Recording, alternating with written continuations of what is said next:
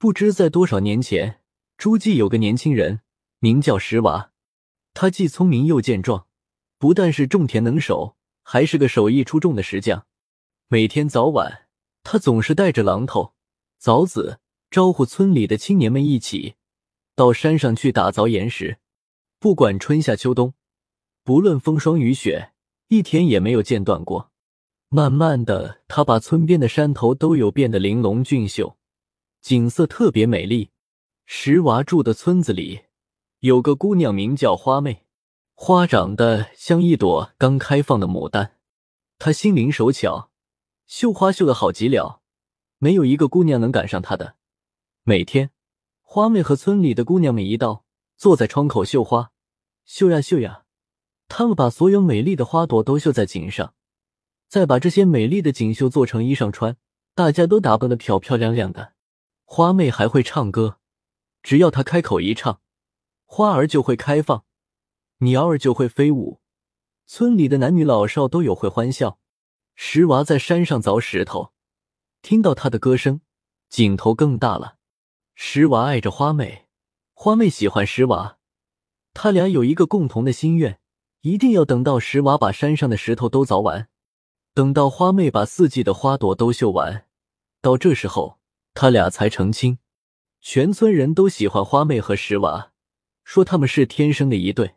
好日子终于盼到了，这一天是八月十五中秋节。石娃凿完最后一块石头，花妹也绣完最后一根丝线，他俩双双跑到村外的小溪边。花妹撒开自己的辫子，让清清的泉水冲洗着长发。花妹的长发浸在水中，溪水就打起漩涡来了。哗啦，哗啦，不住的欢笑。西边的那棵桃树见了美丽的花妹，便在树顶上开出一朵特别鲜艳的桃花来。石娃攀上去，摘下桃花，插在花妹第一次挽起的发卷上。月亮当空照，星星眨眼笑，天上的仙女们一个个都探头张望，谁不羡慕这人间的这一对呀？站在云头的雷神也看见了，石娃和花妹是那么快活，那么亲密，他越看越眼红，恨恨的想：人间竟有人比我活得快活，那可不成！这样美丽的姑娘应该是属于我的呀。于是他抹了一下黑脸，变成一个粗大的黑脸汉，到地下来了。花妹打扮好了，和石娃双双的回到村里来。村里人把他俩拥上最美丽的一座小山上，在那里，大家已经给他们盖好了一座新房。全村的男女老少在山上欢天喜地过了一夜，直到快天亮的时候，才渐渐散了回去。客人散尽了，石娃和花妹正想进屋去，突然月亮不见了，乌云压住头顶，只听得从远处滚来一阵可怕的声音。雷神在山头上出现了，雷神嬉皮笑脸的去拉花妹，说道：“美人儿，随我到天上去吧。”花妹又急又气，一伸手臂，啪打了两记耳光。石娃赶过来，一膀子把他撞得老远。雷神挨了打，怎肯罢休？他眼珠子一转，就是两道闪电；嘴巴一张，就是一声响雷。他袍袖一挥，狂风刮来了。暴雨落下来了，闪电刺得人眼花，响雷震和人耳聋，狂风刮得人站不住脚，暴雨打得人抬不起头。花妹和石娃紧紧依偎着，誓死也不分离。雷神用手在石娃和花妹中间一劈，忽的一道青光闪过，山头劈成两半。雷神一吹了一口气，花妹站着的这一半山头立刻就飞将起来。石娃机灵的纵身一跳，攀住这半边山头上树藤，飞呀飞呀，愈飞愈快，愈飞愈高。石娃只听到耳边呼呼风响，渐渐的，他的头晕了，眼花了，他的双手不知不觉变成了两只翅膀，再也攀不住了。他就用牙紧紧的咬着树藤不放，可是他的嘴巴也越来越长。越来越尖，越来越硬，最后这半边山头飞到了杭州灵隐的上空，轰隆一声落到地面上，把石娃震得昏晕过去了。石娃清醒过来，看看自己已变成了一只长嘴巴的鸟儿，觉得很伤心。这时，他隐隐约约的听到一阵歌声，多熟悉的歌声呀！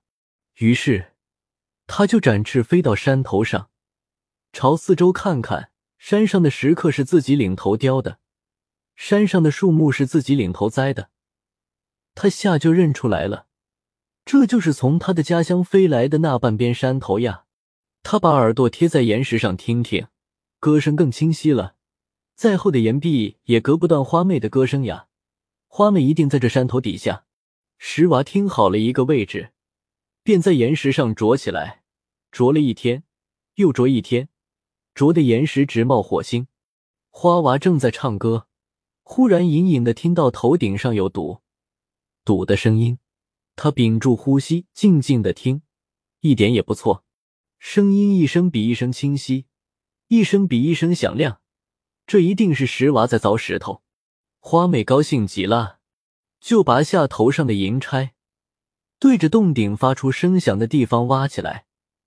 他要让石娃少费一点力气。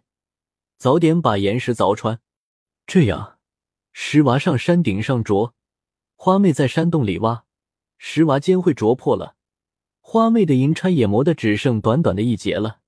过了不知多少时候，石娃一啄啄到一只银钗，岩石终于啄通了，一线和煦的阳光射进黑洞，石娃从来这一线缝隙飞进洞里去，在花妹的身边飞了三圈。